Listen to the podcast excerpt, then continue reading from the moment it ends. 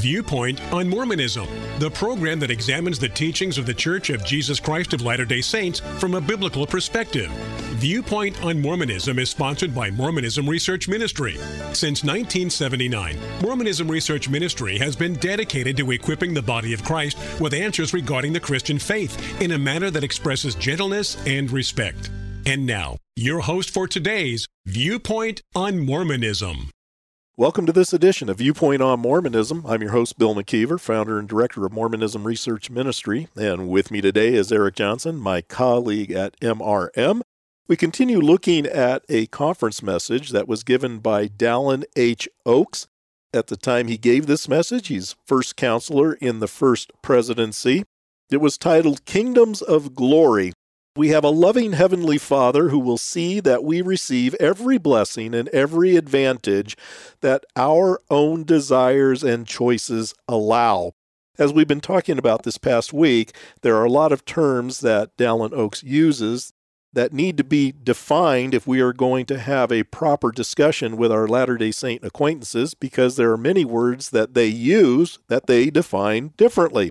If you're going to have a meaningful conversation, we need to know exactly what Latter day Saints mean when they use certain terms. Sometimes that can be difficult, as in what we're going to talk about today. Now, we finished yesterday talking about the sons of perdition. We spent a lot of time on that, and what we demonstrated is that this is a unique doctrine of Mormonism. Even though technically no Latter day Saint can ever become a son of perdition, the, the definition just doesn't allow for sinful mankind to reach that bar.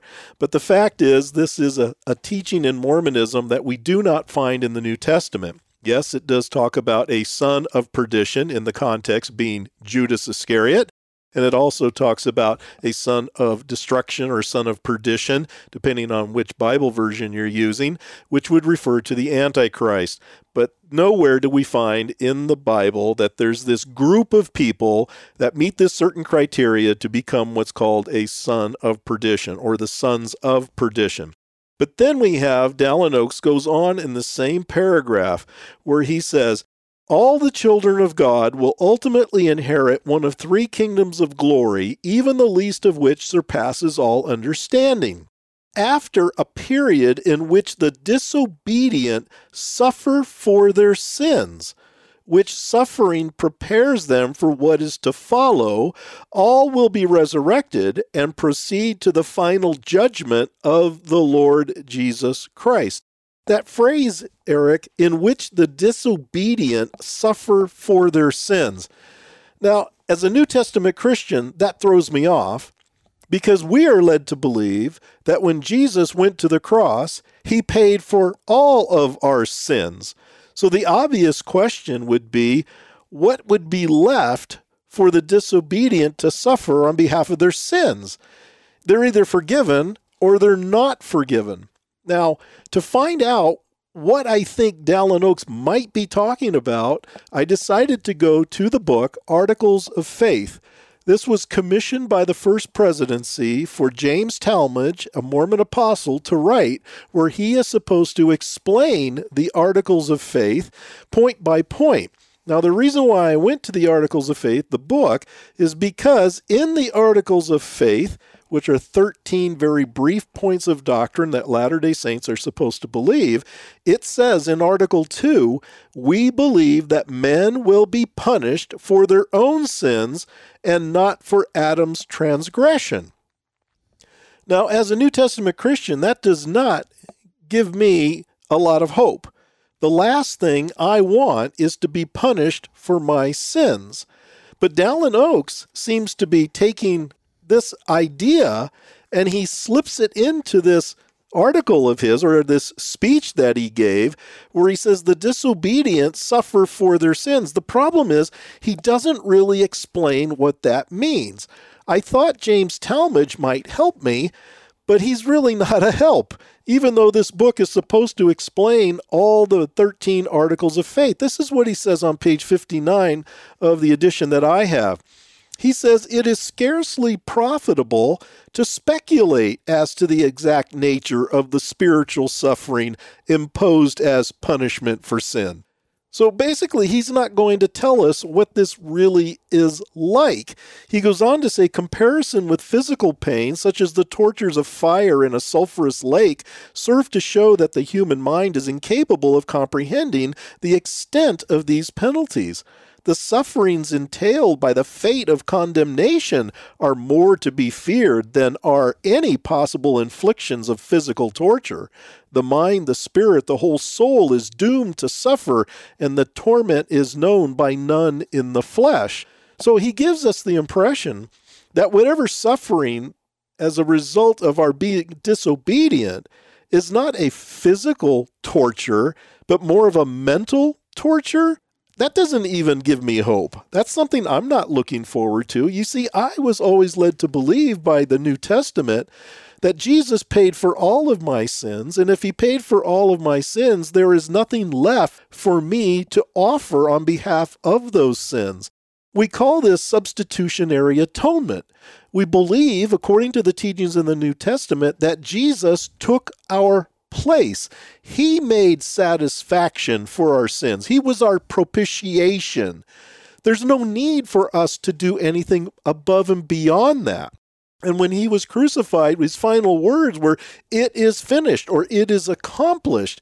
In other words, everything that needed to be done on behalf of our sins was done through the acts of Christ during his life and in his death and resurrection. So, what in the world is this talking about? This is not talking about a substitutionary atonement. At least, it's not talking about an all sufficient atonement. It sounds like it's only partially sufficient, waiting for mankind to do something else beyond what Jesus did on the cross. A Latter day Saint who was listening to Oaks give his talk, I think when they hear after a period in which the disobedient suffer for their sins, which suffering prepares them for what is to follow, I think most people are going to think, yeah, those are the bad people all the disobedient people, the you know, and, and so everybody who's going to supposedly after you die, there's an intermediate state. There's either paradise or there's spirit prison. Probably a, a Latter Day Saint is thinking, well, though disobedient, they're certainly going to go to spirit prison. But let me ask the question, Bill: Which Latter Day Saint would acknowledge that he is completely obedient and should not have to suffer for his sins? Because it seems like they would be included in the same grouping as the rest of us who have to suffer for our sins, and it doesn't say how long of a time. It doesn't explain where this is happening. Uh, he just says uh, you're going to have to suffer for your sins. That is certainly, as you're saying, Bill, not a New Testament concept. Well, I look at the book of Hebrews, for instance. And we look at chapter 9 in the book of Hebrews, where it says in verse 28 that Christ, having been offered once to bear the sins of many, will appear a second time, not to deal with sin, but to save those who are eagerly waiting for him. Now, you would think that if Christ, when he appears the second time, after that we know is the judgment because it makes it very clear in the same passage. And just as it is appointed for man to die once, and after that comes the judgment, then it goes on in verse 28 So Christ, having been offered once to bear the sins of many, will appear a second time, not to deal with sin, but to save those who are eagerly awaiting for him.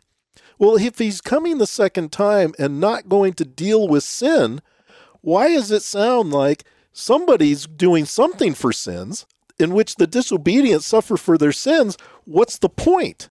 Well, and then verse 27, when it says, And just as it is appointed for man to die once, and after that comes the judgment. In Mormonism, that comma is apparently a chance for you to be able to get things right in spirit prison to listen to the missionaries who come and visit you. But that's not what the Bible says. It says you die and then comes a judgment. 2 Corinthians 6 2 says, Today is the day of salvation. And I think we are supported with Alma chapter 34, verse 32 and following. And later in the talk, Oaks brings that passage up. It has to be done in this life. You can't do it in the next life. Well, let me take you down to Hebrews chapter 10, verse 12. But when Christ had offered for all time a single sacrifice for sins, he sat down at the right hand of God, waiting from that time until his enemy should be made a footstool for his feet. For by a single offering he has perfected for all time those who are being sanctified. And who is being sanctified? Those are Christian believers who have been justified. Sanctification is a process that follows after. It's working out your salvation with fear and trembling. But Jesus already paid it all. All to him I owe. So, if that's the fact, then why would Dallin Oaks say that the disobedient must suffer for sins? Why does Article 2 in the Articles of Faith say that man is going to be punished for his own sins? That's the last thing I want. I don't want to be punished for my sins. The wages of sin is death, not just physical death, but spiritual death. But notice what it goes on to say in Hebrews chapter 10 after he says that by a single offering Christ has perfected for all time those who are being sanctified. Verse 15 says, And the Holy Spirit also bears witness to us, for after saying, This is the covenant that I will make with them, after those days declares the Lord, I will put my laws on their hearts and write them on their minds. And he adds, I will remember their sins and their lawless deeds no more.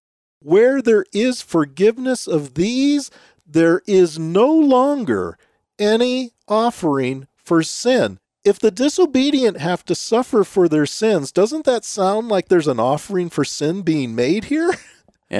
First Peter chapter 2 verse 24 says he himself talking about Jesus bore our sins in his body on the tree that we might die to sin and live to righteousness by his wounds you have been healed that's a reference to Isaiah for you were straying like sheep, but have now returned to the shepherd and overseer of your souls. So he is the one who bore the sins on the tree that we should die to sin. Not we somehow are going to suffer so that we die to sin and live to righteousness when Jesus is talking in the Gospels, he knew that he came to die. He knew that there was going to be a time of suffering on his part. He would go through the suffering on behalf of his people. He came to save his people from their sins, according to Matthew chapter 1. That was his mission. That's not our mission. Now, when you have a, a so called apostle say that the disobedient are going to suffer for their sins, I think you're right when you mentioned earlier there's no Latter day Saint who is not disobedient. None of them are completely obedient. I would say that that word would certainly include me because I am disobedient. I am not perfect in my righteousness. I don't do everything that's right. And even when I do the right things, it's tainted by my fallenness. I'm willing to admit that. That's what all the more makes me face the cross and praise God for the sacrifice that was made by Christ Himself on that cross, that He paid the total price for my sins, so that something as awful as my suffering for sins for my disobedience, as Dallin Oaks is saying here, that certainly is not the gospel. It certainly does not go along with substitutionary atonement. And if I were a Latter day Saint, that kind of a doctrine would scare me to death. Thank you for listening. If you would like more information regarding Mormonism Research Ministry, we encourage you to visit our website at www.mrm.org, where you can request our free newsletter, Mormonism Researched. We hope you will join us again as we look at another viewpoint on Mormonism.